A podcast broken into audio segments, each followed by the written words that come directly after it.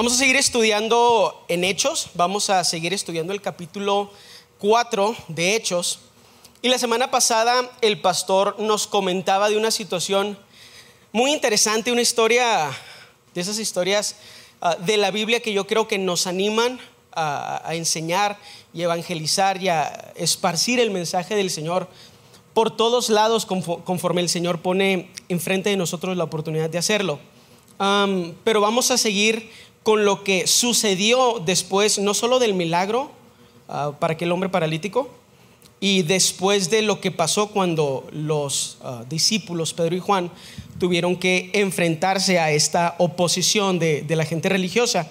Y vamos a empezar a leer en el versículo 23 y vamos a leer nada más ese versículo. Dice así, Tan pronto como quedaron libres, Pedro y Juan volvieron a donde estaban los demás creyentes y les contaron lo que los sacerdotes principales y los ancianos les habían dicho. Entonces vamos a poner esto un poquito en contexto.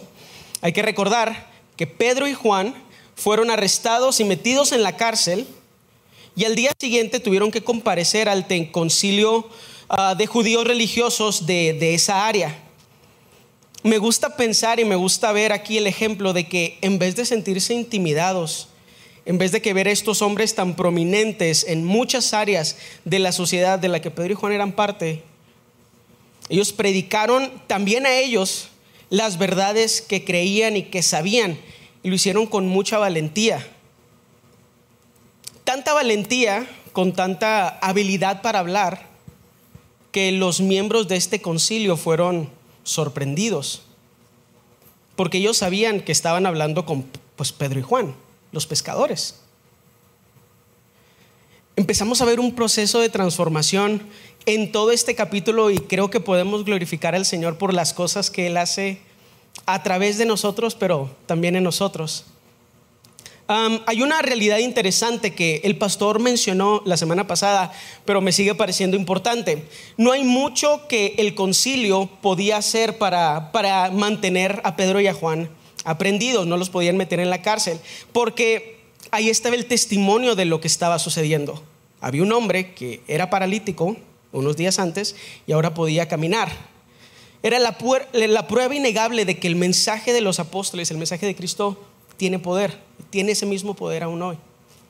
Aún así, a pesar de que reconocieron que algo especial estaba sucediendo, y así somos los humanos, no son ellos peores que nosotros, sabían que el milagro estaba ahí, sabían que el mensaje de Cristo tenía poder y aún así deciden amenazarlos y les dicen que dejen de predicar el Evangelio, los intentan obligar a que ya no hablen de las maravillas y el mensaje de Cristo en ellos y el potencial de Cristo en cada uno de nosotros. Pedro y Juan respondieron como yo creo que responderíamos cualquiera de nosotros.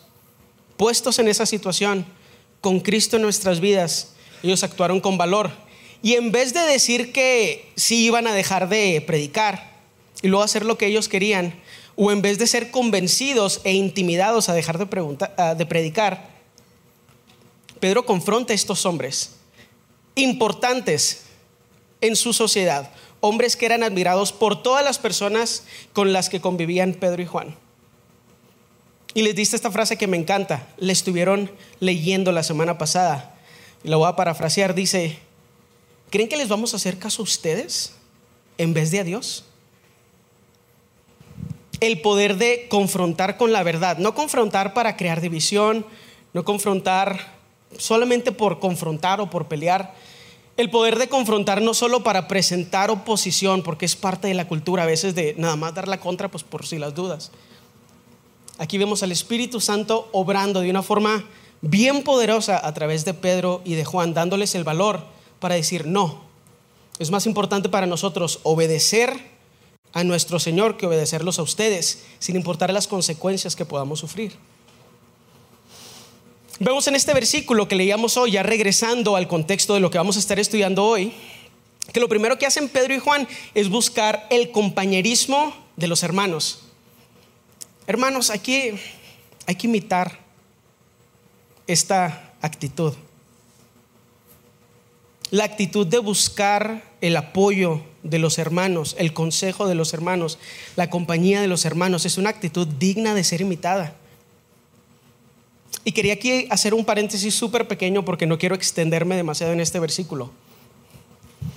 Pero como hay un valor especial en el cuidado y en la atención de nuestra comunidad, de nosotros como hermanos, me parece súper triste, súper trágico que hay muchos en medio de nosotros que nunca aprovechan este privilegio, que pasan por cosas súper difíciles, por momentos bien complejos y los pasan allá, lejos.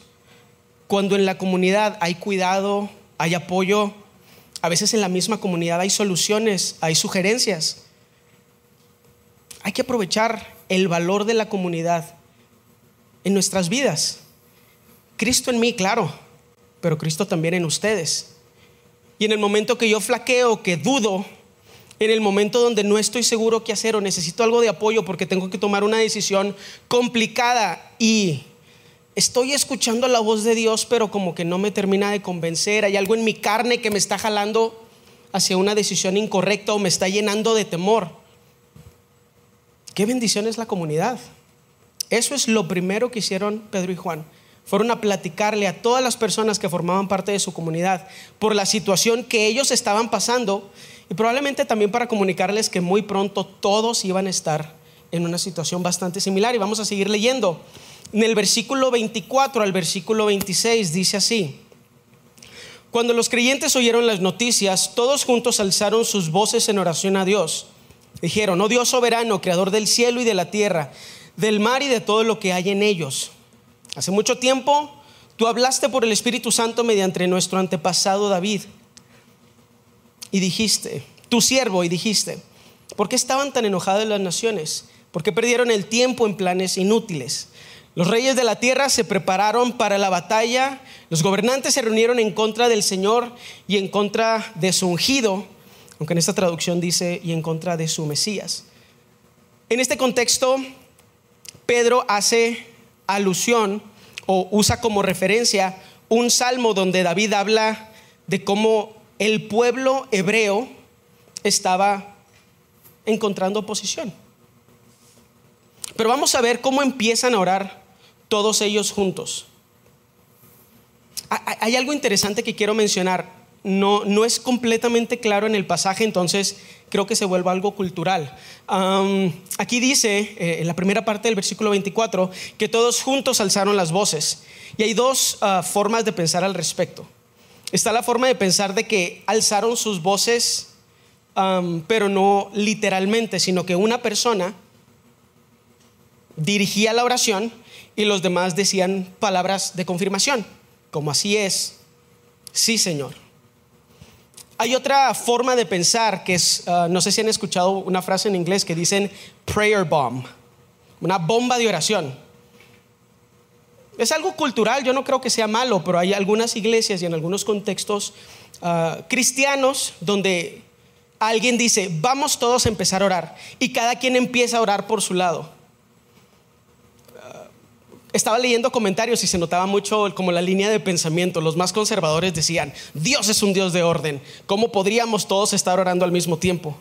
Y por otro lado, personas menos conservadoras decían, cada quien puede levantar su voz al Señor y el Espíritu Santo hace que el mensaje de todas las oraciones sea el mismo. No es como que podamos confundir a Dios porque todos estamos orando con palabras diferentes pero en el mismo Espíritu. Yo no tengo realmente una opinión al respecto. Más bien hay unas cosas de este contexto que me parecen importantes que nosotros podemos aprender cuando estamos orando juntos. Pero sí quería mencionar que están esas dos líneas de pensamiento de cómo se ora colectivamente cuando pues obviamente no hay un micrófono de por medio, porque si todos empezamos a orar ahorita y yo estoy orando también, pues no hay mucho desorden, yo tengo el micrófono. Pero cuando todos estamos en un cuarto y todos empezamos a orar, podría parecer desorden. En el contexto no me parece obvio si solo es Pedro el que está levantando su voz o son todos. Pero aún así, hay muchas cosas importantes que podemos aprender de este pasaje. Lo primero que, hacen es empezar a hacer declaraciones acerca del Señor. Eso en particular se me hace que, bueno, me llama mucho la atención, me parece digno de ponerle algo de atención porque es raro que cuando le oramos a Dios, le decimos a Él quién es Él. Es algo muy extraño, no sé si encontramos un paralelo en nuestras conversaciones cotidianas. ¿Dios no sabe quién es Él mismo? Aún así, esto es lo que ellos están haciendo. No estoy diciendo que esté mal hacer eso, al contrario, hay algo muy interesante que está sucediendo cuando nosotros declaramos o hacemos afirmaciones de lo que sabemos que Dios es. Es importante esto porque hay una diferencia importante tal vez entre la oración colectiva, cuando todos estamos juntos, y la oración personal. Aunque ambas son, y, esto tiene que quedar claro, debe ser conversaciones con nuestro Señor, con Dios, en muchas situaciones hay un elemento más performativo cuando la oración es colectiva, cuando yo estoy orando y los demás están en silencio, o cuando todos estamos orando, pero se espera de que una persona dirija toda la oración. Cuando digo performativo no quiero decir falso o actuado o fingido. Quiero decir que tienes que tomar a la audiencia en consideración. Hay algunas herramientas como esta que está siendo usada aquí que es muy buena y es muy interesante y no la alcanzo a entender yo a un nivel social o psicológico, pero sé que algo especial está sucediendo. Me parece que el Espíritu Santo en este caso está guiando a la persona que dirige la oración, que parece ser Pedro, para que estas frases y estas afirmaciones sean utilizadas para unir la narrativa de todas las personas que están orando y para reenfocar la oración de todos. Me parece en lo personal que Pedro al dirigir esta oración está haciendo uso de una herramienta importante. Empieza a hablar en voz alta de lo que él sabe acerca de Dios, tal vez como un recordatorio para todas las personas que están presentes de quién es Dios. Es una conversación con el Señor definitivamente, pero si yo tengo una conversación con alguno de ustedes, no voy a venir a decirles a ustedes lo que son. Sería extraño.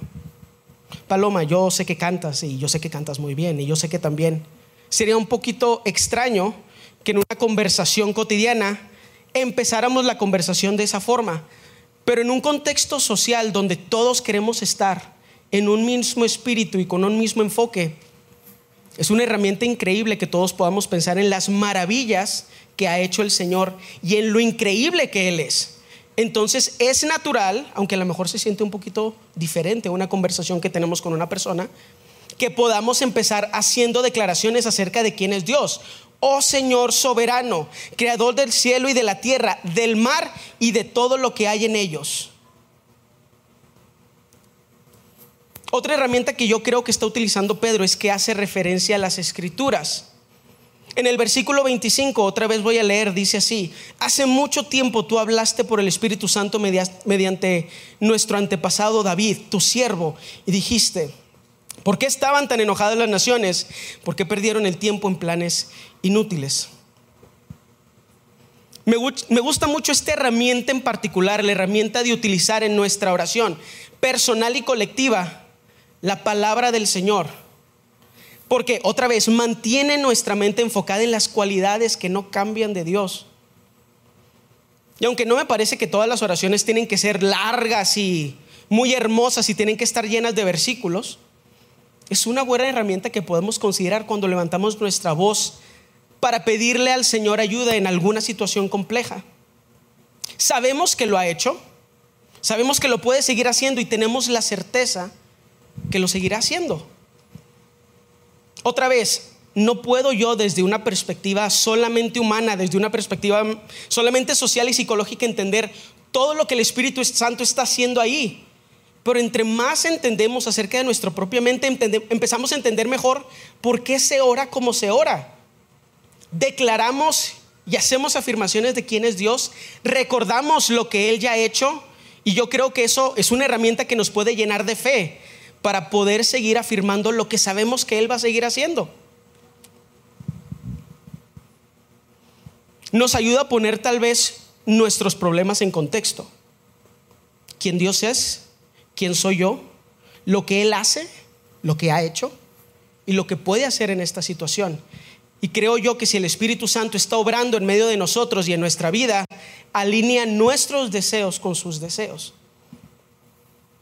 Si seguimos la segunda parte del versículo 25 y el versículo 26, empieza a hablar de cómo hay una costumbre, tal vez una cultura humana, constante, de presentar oposición al plan divino.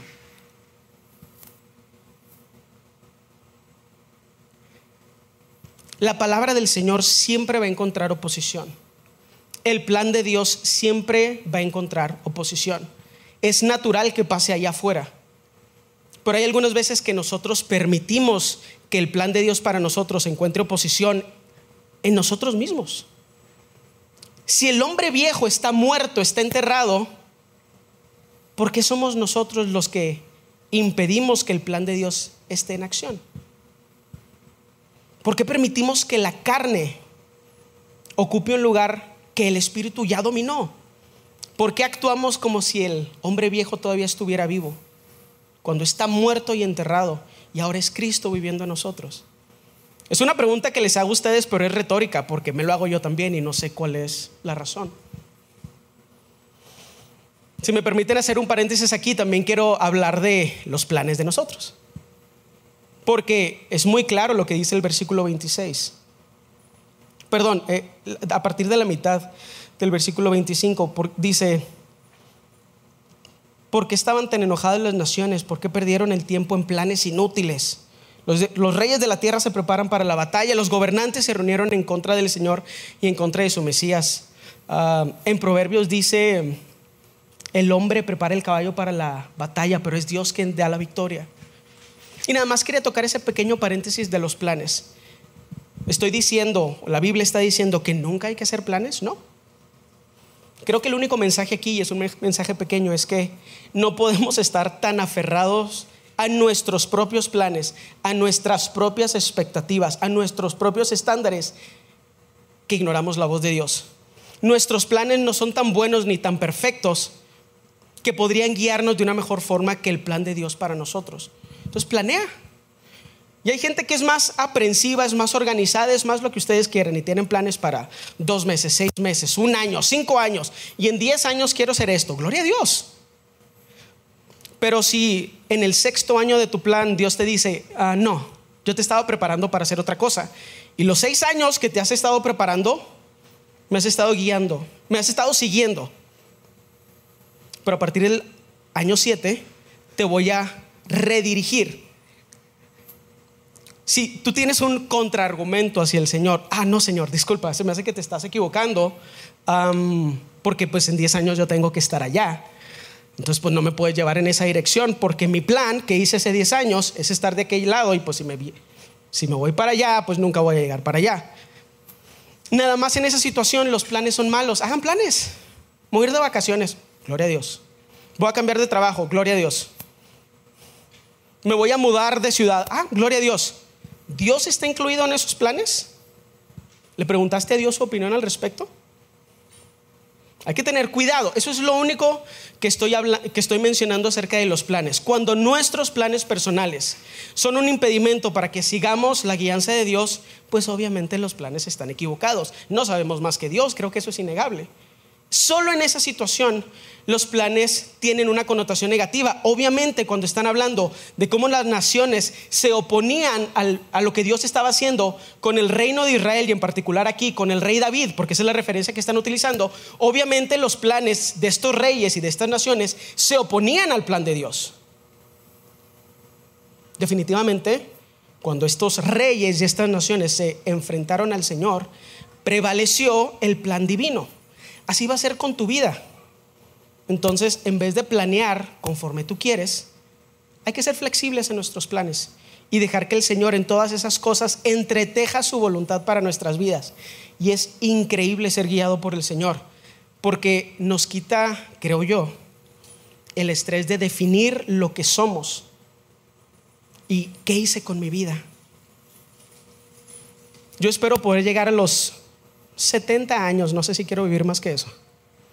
Y a los 70 años poder decir, ¿qué hice con mi vida?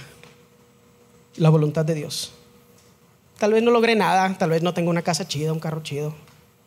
Pero ¿qué hice con mi vida? Yo espero poder decir al final de mis días la voluntad de Dios.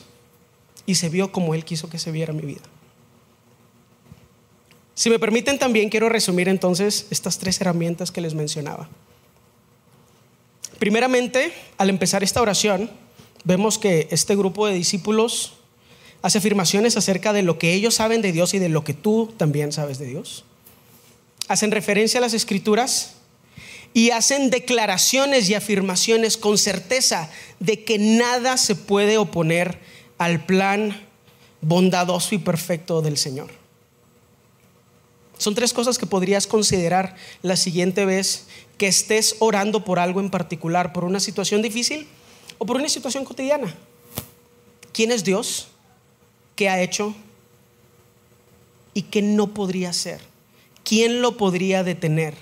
¿Quién podría impedir que el plan de Dios perfecto para mi vida, pero para toda nuestra comunidad y para todo el mundo se detuviera? Nada puede detener lo que el Señor está haciendo. Vamos a seguir leyendo en el versículo 27. Dice, de hecho, haciendo referencia a esto que acabamos de estudiar, eso ha ocurrido aquí en esta misma ciudad. Pues Herodes Antipas, el gobernador Poncio Pilato, los gentiles y el pueblo de Israel estaban todos unidos en contra de Jesús, tu santo siervo, a quien tú ungiste. Sin embargo, todo lo que hicieron ya estaba determinado de antemano, de acuerdo con tu voluntad y ahora, oh Señor, escucha sus amenazas y danos a nosotros, tus siervos, mucho valor al predicar tu palabra. Extiende tu mano con poder sanador, que se hagan señales milagrosas y maravillas por medio del nombre de tu santo siervo Jesús. Hay una frase, creo que Pablo dice algo así y es un refrán también muy conocido. No hay nada nuevo bajo el sol. Y pues sí, no hay nada nuevo bajo el sol. De la misma forma que el plan de Dios encontró oposición en los tiempos de los israelitas, está encontrando oposición en el tiempo de Jesús, está encontrando oposición en el tiempo de los discípulos y definitivamente encuentra oposición también en nuestros días. Lo primero que están haciendo aquí los discípulos es que conectan su conocimiento histórico, lo que saben que ha pasado a través de las eras, saben que, el mensaje de Dios siempre ha encontrado oposición. Lo conectan con lo que pasó a Israel, pero también lo conectan con lo que les está pasando a ellos. Y me encanta la actitud de esta gente porque no lo están conectando para lamentarse de lo terrible que es ser cristiano. No están expresando todo esto. Antes había problemas, hoy hay problemas para quejarse con Dios de lo difícil que es ser un seguidor de Cristo. No hay tristeza en esa declaración. No hay lamento en esa declaración. Hay certeza y hay fe. Creo que esto es algo que tenemos que considerar cuando trasladamos toda esta idea de oposición y de persecución a la iglesia de nuestros días.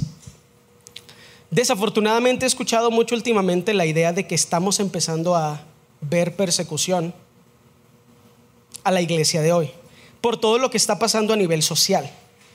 Pero necesito que piensen bien, hermanos.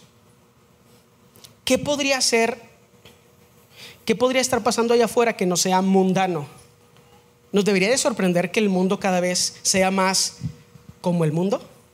¿Mundano, entre comillas? ¿O simplemente es lo que sucede cuando Cristo no es el centro? Que eso esté pasando afuera, que cosas que antes nos parecían moralmente insoportables o inaceptables a nivel humanidad, ahorita se puedan ver en la televisión, en películas, etc. ¿Eso es persecución? No. Eso solo es el resultado de un mundo sin Cristo. Nada más se puede poner peor. ¿Por qué me parece importante que no consideremos que estamos en persecución? Porque probablemente la persecución sí va a venir. Tal vez no en nuestros días, pero sí va a haber una persecución. La Biblia habla al respecto. Y si esto nos parece persecución, ¿cómo vamos a poder lidiar con lo que viene? Si nuestra fe flaquea ya ahorita porque una serie puso a dos personas, ¿qué vamos a hacer con la persecución que sí viene, que está profetizada? Necesitamos tener cuidado y ser fortalecidos en el Espíritu Santo. No victimizarnos, la historia de esta, de esta gente que está aquí orando nada más se va a poner muchísimo peor. Increíblemente mucho peor. Hasta el punto de que humanos eran utilizados como antorchas. O sea, literales. Prendían fuegos y los ponían en la calle.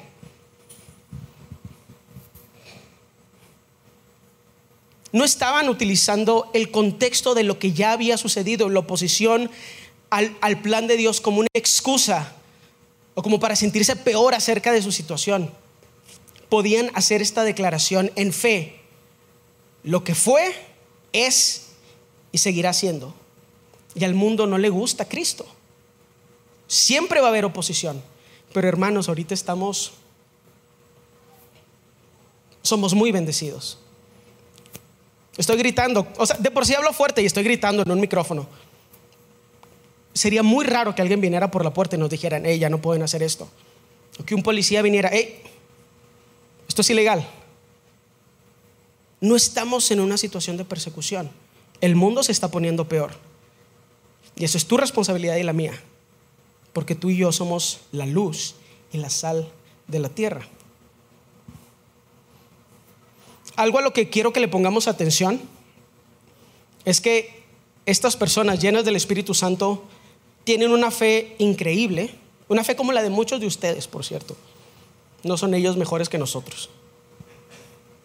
Pero a pesar de que saben que Dios es poderoso, a pesar de tener fe perfecta en Él, a pesar de haber visto milagros literales, literalmente innegables. O sea, porque hay algunas cosas que a veces los humanos son milagrosas, pero se las adjudicamos a la ciencia, a la inteligencia, a nosotros mismos, a nuestra disciplina.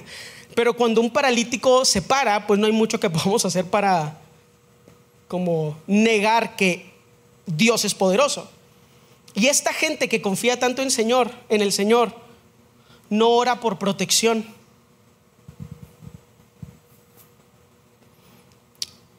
Versículo 29 dice sí, y ahora, oh Señor, escucha sus amenazas y danos a nosotros tus siervos mucho valor al predicar tu palabra. ¿No les parece interesante eso? Gente que cree que Dios es poderoso no ora por ser protegidos. No sé qué pensar al respecto. Oran por valor, no por ser cuidados. Las peticiones de este grupo están dirigidas a que el mensaje del Evangelio se extienda, no a lo que les pueda pasar a ellos a nivel individual. a veces como que cuando nos comparamos con la iglesia primitiva siempre nos sentimos mal, así como que, ah, ellos eran mejores que nosotros. Yo, yo no creo eso. El Espíritu Santo obró en ellos como obra en nosotros. A veces presentamos un poquito más de oposición, pero eso es otra cosa. Lo mismo que está en ellos está en nosotros. Y esta gente que está pasando ya por cosas bien difíciles, cosas que nada más se van a poder poner peor, en vez de orar por ser protegidos y porque su cuerpo sea protegido y porque su situación se quede lo más igual posible. Gente que sí cree en Dios, gente que sabe que Dios responde, no oran por ser protegidos, oran por valor para hacer el trabajo que les fue encomendado.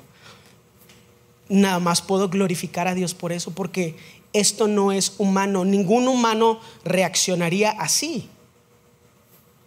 Solo Cristo en nosotros, solo el poder del Espíritu Santo te separa tanto de tu percepción personal y de tu cuidado de ti mismo y del egocentrismo, del que todos los humanos somos víctimas.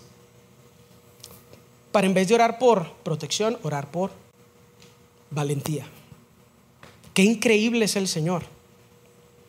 No era diferente ahí. Ese Espíritu Santo está disponible para ti todo el tiempo.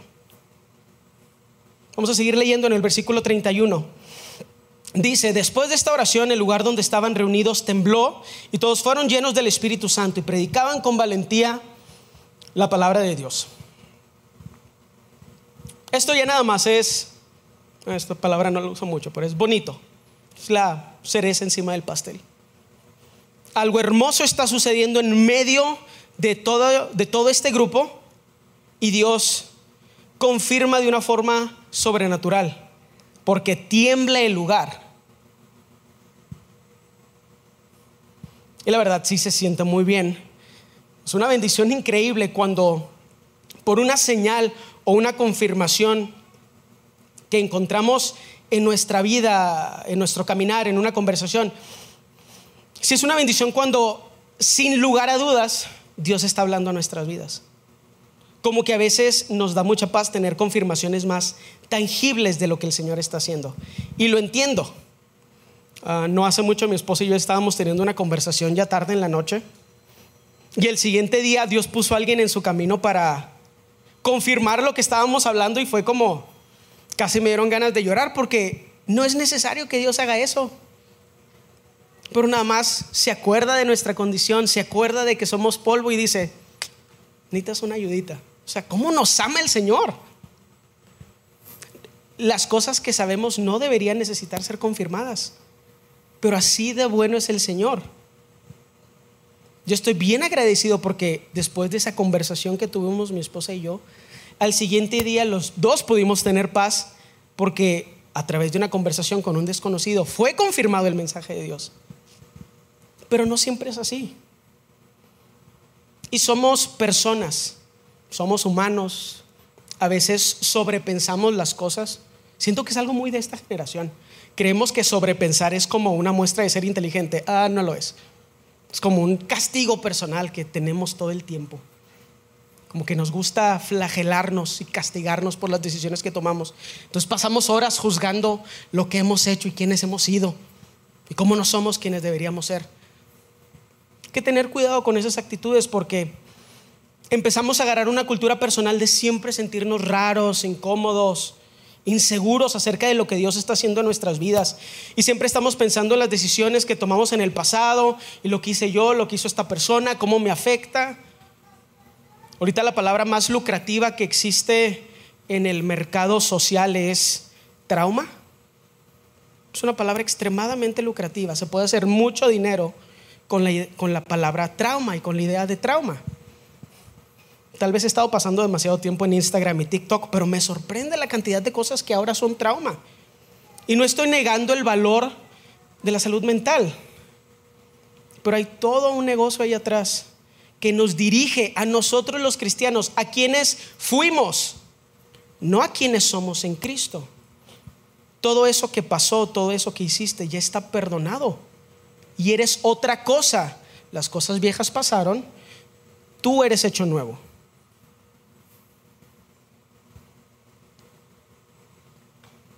No, no te estoy diciendo que dejes de ir con tu terapeuta, pero vives con el mejor terapeuta que hay. El único terapeuta que te ama. Porque un terapeuta te ama. Porque si un terapeuta te ama, no está haciendo bien su trabajo. Eso es extremadamente inmoral. El único terapeuta que te ama vive en tu corazón. Y es gratis. Tal vez eso no es tan importante, pero yo soy codo.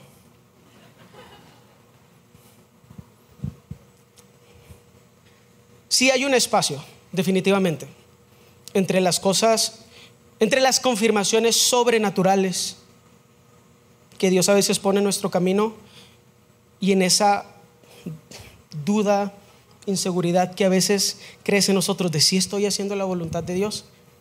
Pero nada más acuérdate, ese espacio lo cubre la fe. Confiamos que el plan del Señor es de bendición para nosotros. Y si en el camino me desvío, confío en que el Señor me va a jalar. Tu vara y tu callado me infundirán aliento. E, e, ese verso no significa solo lo que creemos que significa, es la imagen del pastor. Y la vara pues sí te pega, pero el callado te jala, es el ganchito. No estés tan preocupado de si estás tomando las peores decisiones y si te vas a arruinar el futuro. Reconoce que si Cristo está en tu vida, jamás te vas a desviar lo suficiente para que tu dueño no agarre el callado y te jale, porque somos su propiedad. Espero que todos lo sientan. Y si no lo sientes, estás equivocado. Y podemos platicar al final de eso al respecto, pero yo prefiero pensar en todos y cada uno de ustedes como hijos de Dios, seguidores de Cristo.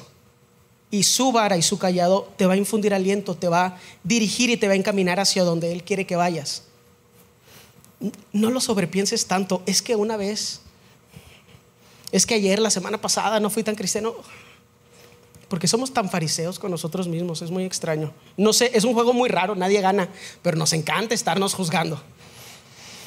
Que el Señor sane todas esas cosas. Esa sanidad nada más la podemos encontrar en Él. Vamos a seguir leyendo en el versículo 32. Todos los creyentes estaban unidos de corazón y en espíritu, consideraban que sus posesiones no eran propias, así que compartían todo lo que tenían. Los apóstoles daban testimonio con poder de la resurrección del Señor Jesús y la gran bendición de Dios estaba sobre todos ellos. No había necesitados entre ellos, porque los que tenían terrenos o casas los vendían y llevaban el dinero a los apóstoles para que ellos lo dieran a los que pasaban necesidad.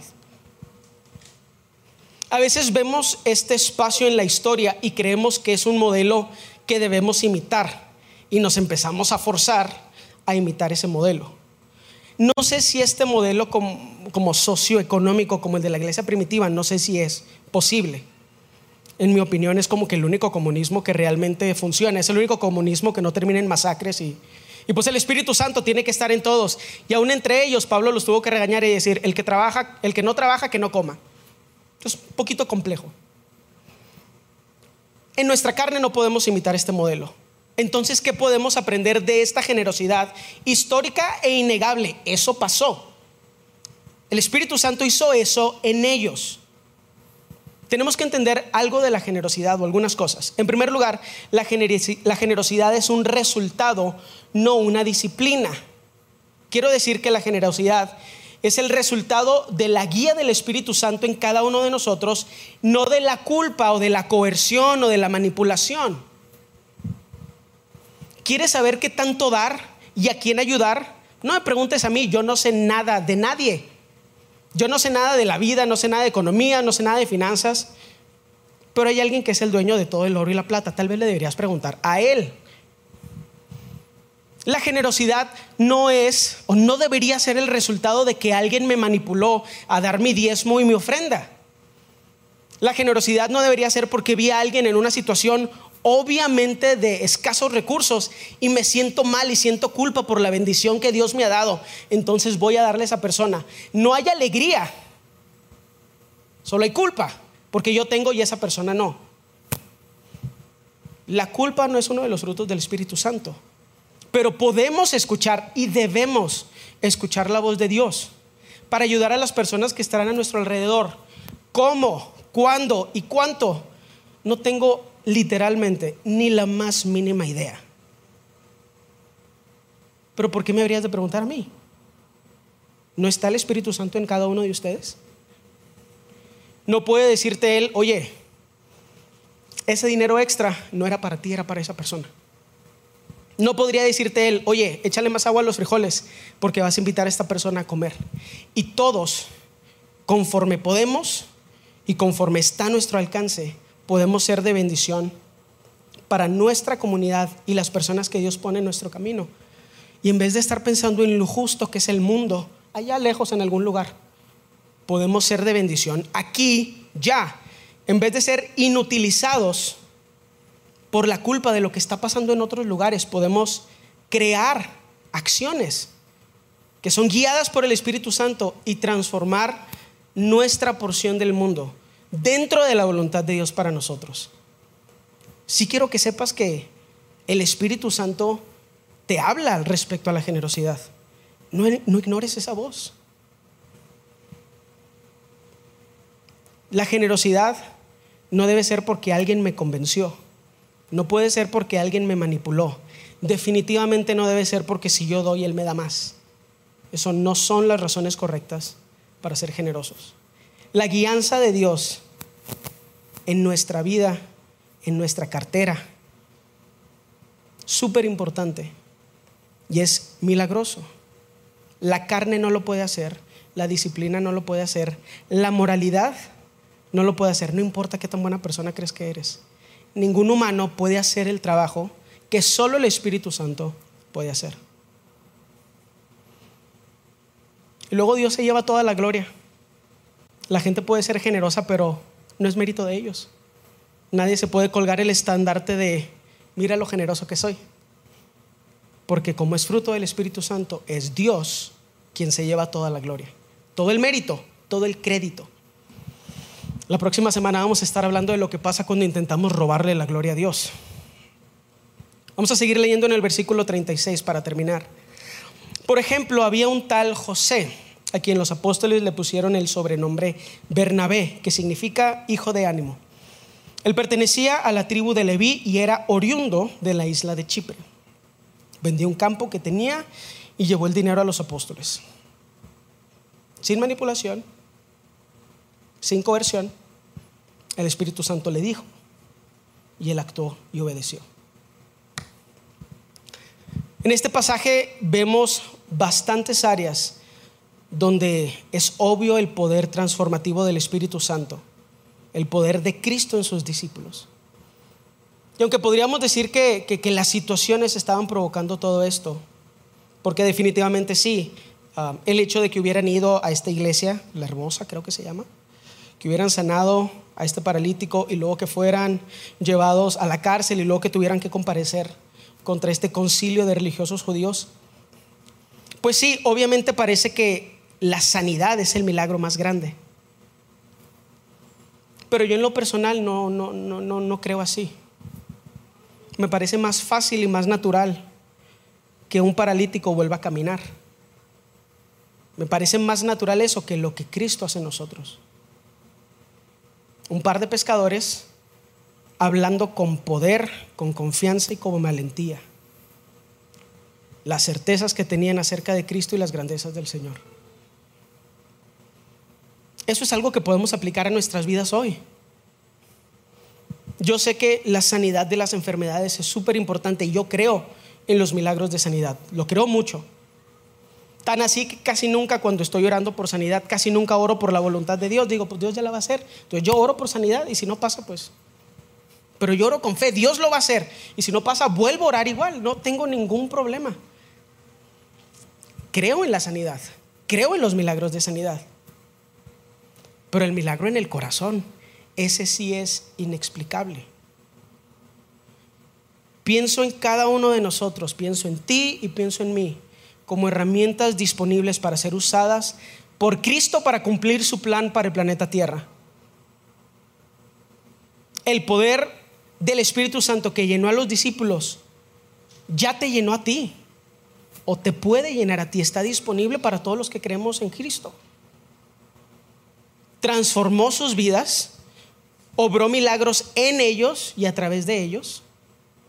El mensaje del Evangelio fue esparcido y esta gente nos parece increíble porque los percibimos a veces solamente como humanos, pero no es Pedro, no es Juan, no es Pablo, es Cristo en Pedro, Cristo en Juan, Cristo en Pablo, Cristo en mí, Cristo en Lalo, Cristo en Ferni, Cristo en Lola, el mismo poder disponible para ellos está disponible para ti y para mí hoy en día, para enfrentar todas las dificultades de la vida cotidiana, pero con la dirección y la prioridad de Cristo en el centro y el mensaje del Evangelio como lo más importante en nuestras vidas. En la situación que Dios nos haya puesto, ahí hay oportunidad para que tú seas la luz y la sal de la tierra. De la misma forma que Dios le dio valentía a estos hombres, también te la dio a ti.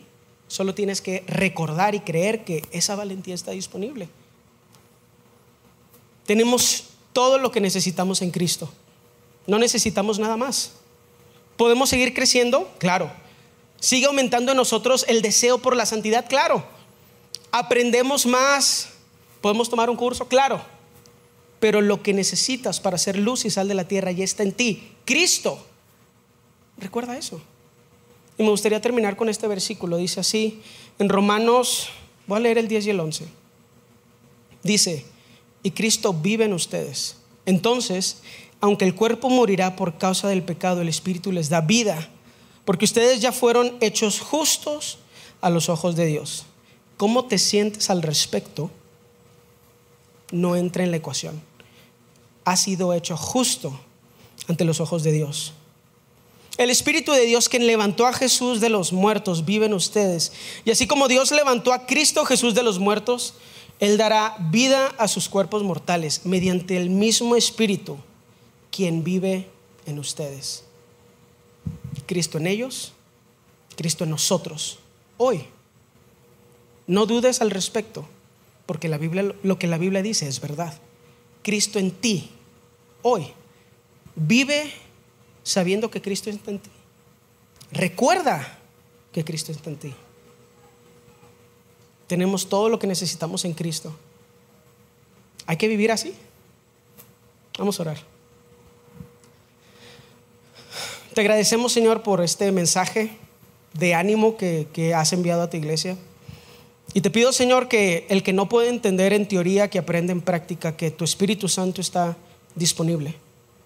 Que no hay culpa, no hay condenación para los que estamos en ti, que ya estamos equipados con todo lo que necesitamos.